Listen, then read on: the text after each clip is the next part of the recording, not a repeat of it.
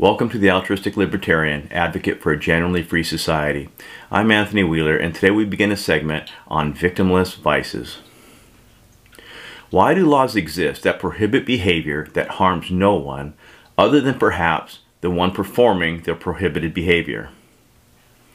While it's perfectly reasonable to condemn such behavior from the pulpit, or denounce it in editorials, and write novels that show how self-destructive such behavior can be, why do we insist on using the violent power of the state to prevent it?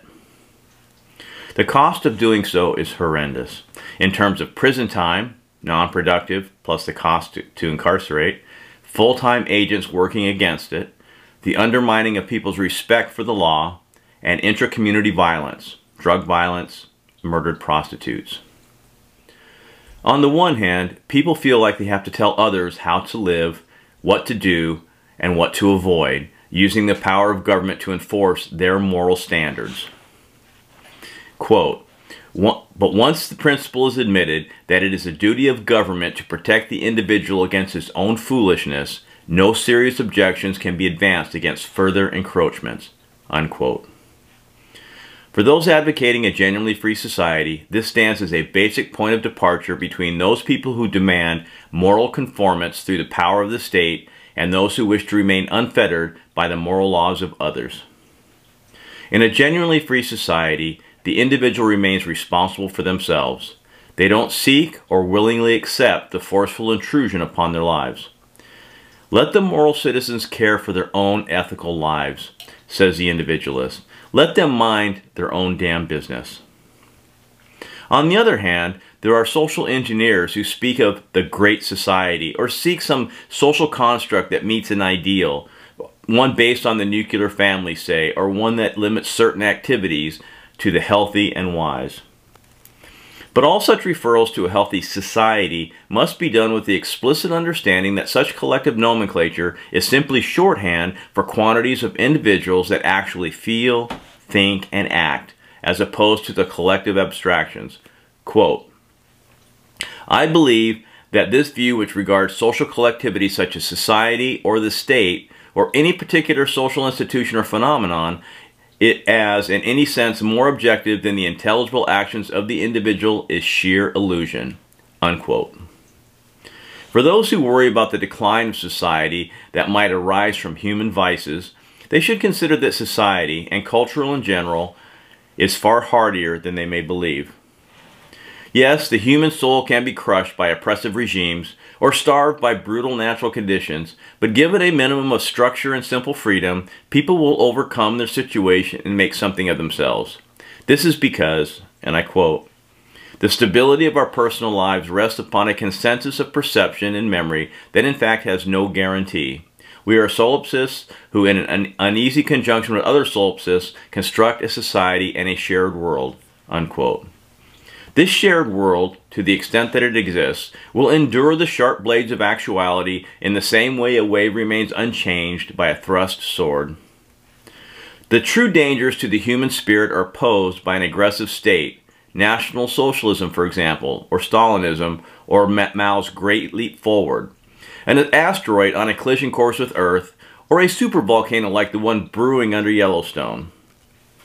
Human civilization will not founder because of gay marriage, promiscuity, drugs, long hair, rock music, strip malls, pornography, daytime TV, poor education, mind-altering drugs, illegal aliens, Democrats, Harley-Davidsons, soap operas, Republicans, reality TV, or any of a thousand cultural activities, icons, personalities, fads, or trends. None of these indicate society's decay, but in fact speak largely to its creative resilience, flexibility, and hardiness. Social critics have decried every age, complained about the degenerate youth, lack of respect for this institution or that, or that custom, hailed the coming apocalypse, expressed disgust with just about everything. According to the social critics, the world has been in decline since the golden age of Athens, and even then, Plato and Aristophanes among others, were highly critical of the perfect civilization. In fact, the same polis executed one of the most exceptional men in human intellectual history. History is filled with countless expressions of imminent destruction and dire warnings of catastrophic cultural failure. If they're right, we must be approaching the lower reaches of Dante's famous Inferno. Does it really matter what some people believe is happening with society as a whole? Society is simply an abstraction used to support one perspective or another. As Lee Smolin, a particle physicist, writes, and I quote, when people speak of political change, they often speak of a rearrangement of the relationship between the individual and society. This is a euphemism, for society is an abstract concept, concept that refers only to those human beings that are alive in one time and place. This is not to say that there are not hierarchies of organization in human society, but each interaction I have with any level of this hierarchy, hierarchy is really only an interaction with one or more people, even if the exchanges may be increasingly scripted as a hierarchy is ascended. What is then rearranged when society evolves is nothing more than the myriad of relationships between individual human beings. Unquote. The term society is dangerously misleading and largely meaningless. Any individual living within a reasonably civilized nation outside a war zone, and sometimes within, can cultivate themselves, or choose not to.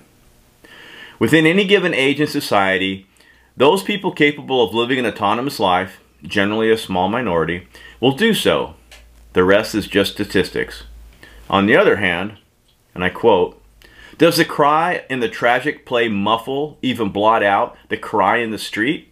I confess to finding this an obsessive, almost maddening question. Coleridge thought so. Poetry excites us to artificial feelings, makes us callous to real ones. Unquote. Most people who pay attention to such cries, the same people who watch the daily news and, and, read the editorials, get indignant once in a while, perhaps a bit angry, then go on about their business.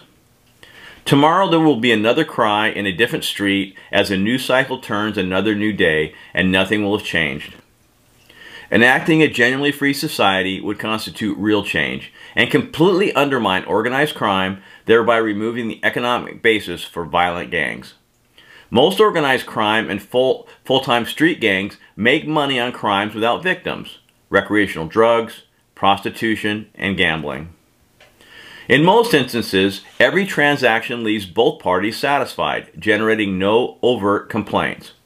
One party has something to sell, drugs, sex, or a service to offer, card game, roulette, while the other party wishes to purchase or play. The individual transaction increases wealth in the same way the farmer and the cobbler benefit when they trade three trick chickens for a pair of shoes. Alternatively, crimes against people and property, rape, murder, burglary, fraud, creates an angry and potentially violent victim or victim's relatives. Such transactions are far more dangerous for the perpetrator, both during the event and long after, as it leaves an aggrieved party. Nobody wants to be raped, not even rapists. Nobody wants to be murdered, not even killers. And everyone hates to be robbed, even burglars. Making a living performing such act activities is dangerous and rarely makes for a lengthy career.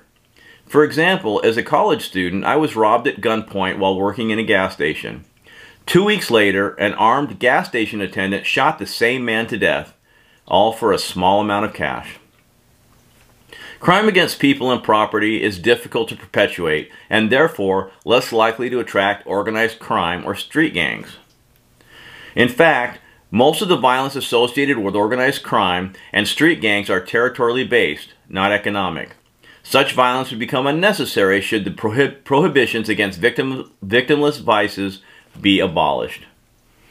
If these illicit activities became fully legal, as they would in a genuinely free society, those providing the products and services would operate as legitimate businesses, liable to the same regulations and tax laws as any other free enterprise. Not only would this provide general benefits to society as a whole in terms of increased revenue, and safer streets, it would transform a majority of citizens into fully lawful ones, as opposed to the large percentage today that ignore or avoid the laws as written. Gambling. Why is gambling illegal? Because some people cannot control themselves and gamble away their family's livelihood? If so, the responsibility for such behavior should be directly on the individual and not the state. It, or is gambling basically immoral and therefore prohibited? If the latter, Why does the government sponsor lotteries that promise huge winnings at horrible odds? As a tax form, it's terribly regressive, as the poor spend a relatively large part of their meager income on such futile dreams. As for the winnings, they are never what they announce. The cash value is always much lower than it advertised, and the option to take annual payments doesn't equate to the winning total. For example, $100,000 a year for the next 10 years does not equal 100 or a million dollars. It is actually just over $700,000 at 6%. After all that, the winnings are taxable as normal income, once again reducing the value of the prize. On the one hand, the lottery is so lopsided against players it should be considered fraud. On the other hand, if gambling was generally legalized, as it should be, the state lotteries would soon be out of business, pushed aside by games far more equitable. Nobody would play the state lotteries, and prizes would diminish to insignificant levels. Perhaps that's why gambling remains illegal. Well, that concludes our show for today. In the next episode, we continue our sequence on victimless vices, specifically drugs. Until then, peace.